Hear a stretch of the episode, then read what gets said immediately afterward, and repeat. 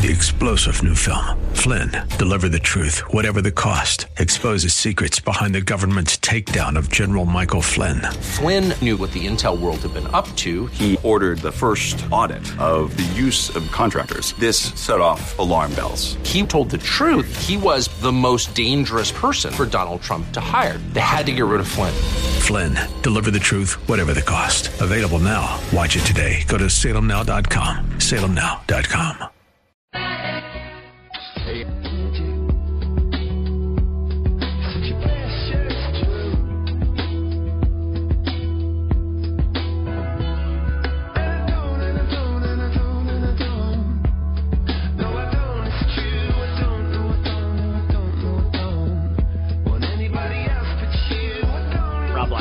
I'm Rob Black. Let's bring in Patrick O'Hare, talk us down off the cliff after a couple, of four days of a rough spell on the S&P 500. How are you, Mr. O'Hare? Hey, Rob, doing fine, thank you. How was your vacation? It was outstanding. I was uh, in a nice, warm, sunny place, which was uh, desperately needed after uh, enduring the the winter here in Chicago. So, uh, uh, good to be back at work, but uh, I certainly miss that Florida sunshine. When I was more active as an investment advisor many, many, many years ago, vacations kind of stunk because I always kept one eye on the market. Um, you keeping one eye on the market, or do you just totally check out and, and do what you're supposed to and unwind? Yeah, I I try to totally check out. I I, I think at, at most what I might do is just look at the end of the day, see where the major averages finish, but uh, I don't really delve into kind of you know how they got there or why they got there. Just keeping tabs on things, and so uh, yeah, my mo is pretty much to uh, to be on vacation when I go away. So uh, so as I come back today, I am admittedly still getting my bearings and getting a little caught up to speed here with uh, the market activity. But uh, uh, I think it's good for the uh, for the mind and the soul just to uh, set it aside for a little bit. It seems that one of the stories of this year, Mr. O'Hare, Briefing.com market analyst, chief market analyst, it seems one of the stories is momentum has broken down and value has kind of caught a bid.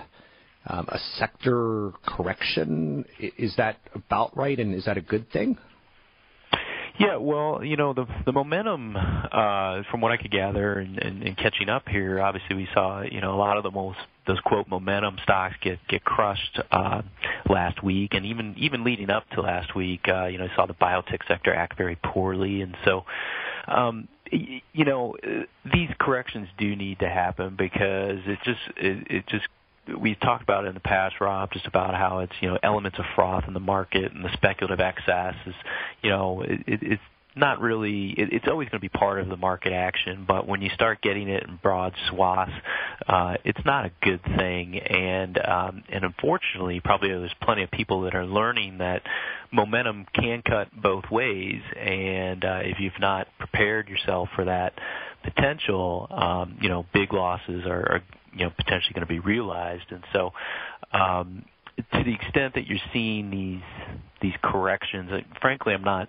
surprised. Um you know we had uh we were starting to see this uh pipeline of IPOs really gather steam and and some of those uh, new issues take off going crazy on their first day of trading like we saw in the you know the good old days. Uh, and that's some worrisome price action when you're talking about companies that really don't have much in the way of earnings. And and so you have that excess supply hitting at the same time where you know prior IPOs you've seen lockup expirations.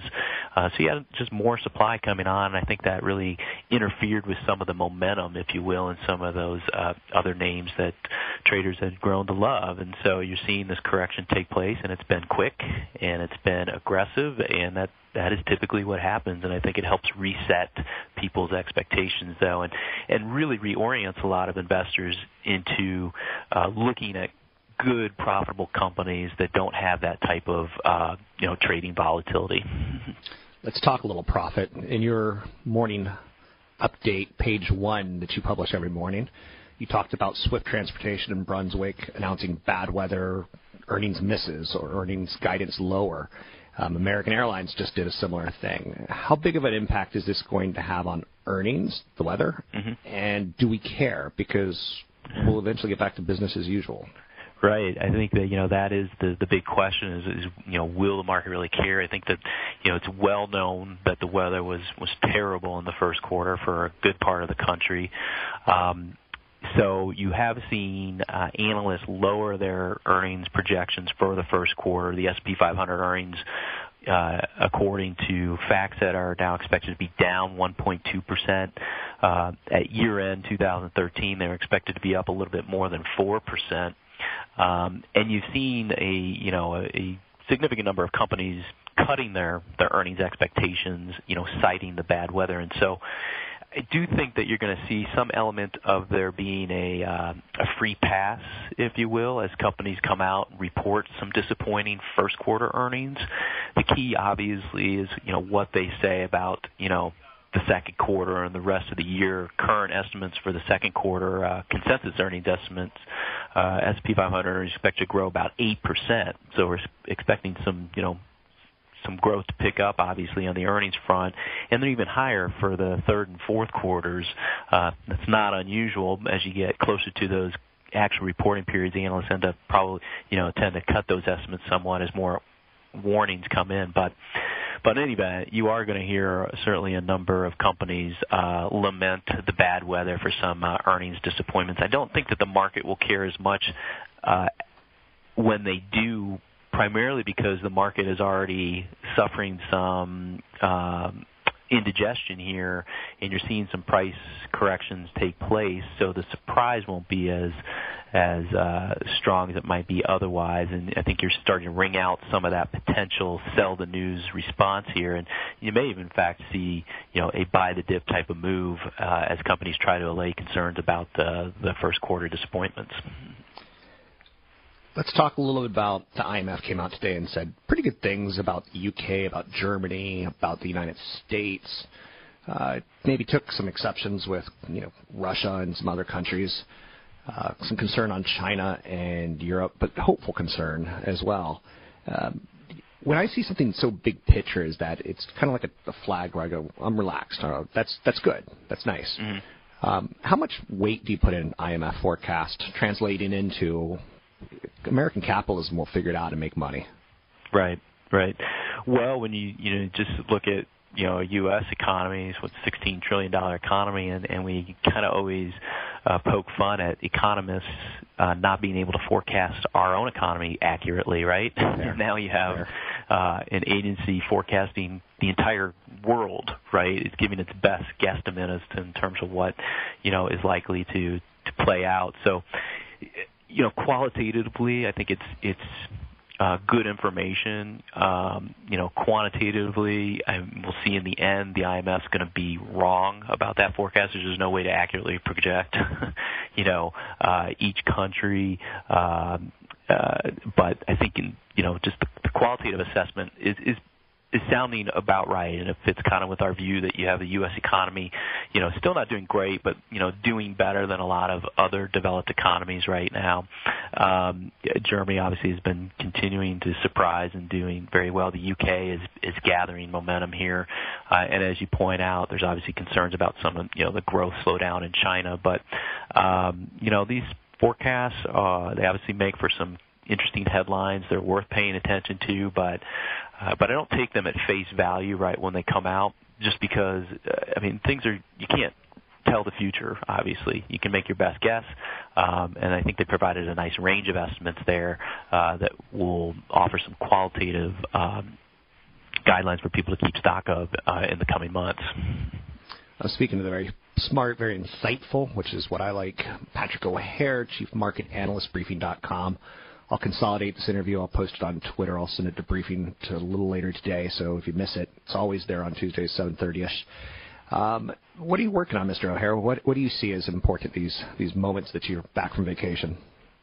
Right. Well, I'm working on playing some catch up, admittedly, um, and uh, I'll be working on um, offering some additional first quarter reporting period insight, uh, what we might uh, take out of that. And I think I've given you a little bit of a preview of that in terms of what I think the market's reaction will be to first quarter results and, and sort of giving companies a bit of a hall pass as it relates to some first quarter earnings disappointments. But so that'll be you know one thing I'm working on this week, and then obviously we'll be continuing to watch the you know the price action on unfold here and uh, and how the momentum stocks uh, respond as to whether there's any buy the dip interest or whether they continue to sell off. Thanks for joining us. That is Chief Market Analyst Patrick O'Hare with Briefing.com. Briefing is a website that, and again, when he was on vacation for a week, I missed his writings. Um, I think you need to develop a team of insights that help comfort you, that help you know you figure out what the market's doing and why it's doing it. This market's not going to zero as much as some gold bugs out there want it to. I think we're a market based in capitalism in the United States. I think that model's catching on more and more around the world as communism failed and socialism has a high cost to the workers. So, you know, is there a mix now? Are we more of a socialist country than we were 10 years ago? I think there's some fair statements in that. Than 20 years ago? Absolutely. Um, but is that a bad thing? No. I think there's an ebb and flow, a give and take. And uh, getting people like Patrick O'Hara to talk, market analyst, he's not going to make you the most money in the world because he curbs his enthusiasm. But he's also going to keep you in the game. And one of the things you want to do as an investor is stay in the game. One of the biggest mistakes you could make is try to market time. Notice I don't have a market timer on the show. How many market timers have I ever met worth a million dollars? Zero. As the hilarious quote is, 0.0. So if you want to be that person, that's great. I got an email from the other day from a man who his son, I think, inherited fifty thousand dollars and he's seven years old. And he says the market feels a little high to me right now. Should I wait? I'm like, he's seven. Market goes up seven out of ten years. Okay, so maybe it goes down. Yeah. If you're really that worried, spread it out over two or three years, or two or three quarters. But I try not to market time. Right now, value's working very, very well. Momentum's not. Maybe now is the time to pick up some momentum at a discount. Maybe now is to say, hey, value's got a play, way to go. So anyway, briefing.com can be found online. Briefing.com. I've worked with them for 15 plus years. Top notch. I got a seminar coming up. You can sign up for it in Burlingame. You can learn more about it at robblack.com. That's robblack.com.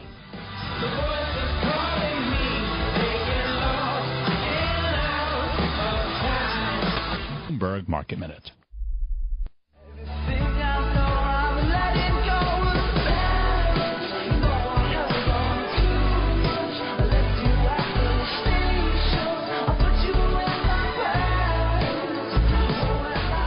You're listening to Rob Black and Your Money on AM 1220 KDOW, an iHeart radio station.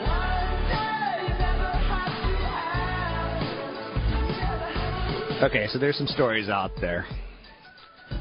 David Beckham.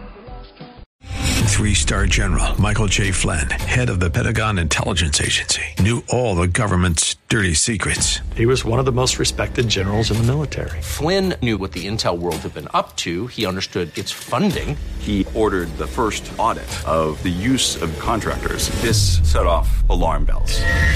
The explosive new documentary, Flynn, Deliver the Truth, Whatever the Cost, and covers the facts behind this scandal. Flynn told the truth. He was the most dangerous person for Donald Trump to hire. I find out the worst enemy that I'm going to face in my life is right here in America. They took my assessment and they wanted me to change it. And I was like, I'm not changing it. They had to get rid of Flynn. With in depth interviews, archival footage, and never before seen personal records of the man behind the headlines. I just felt like I was drowning. Flynn, deliver the truth, whatever the cost. Available now. Watch it today. Go to salemnow.com. Salemnow.com.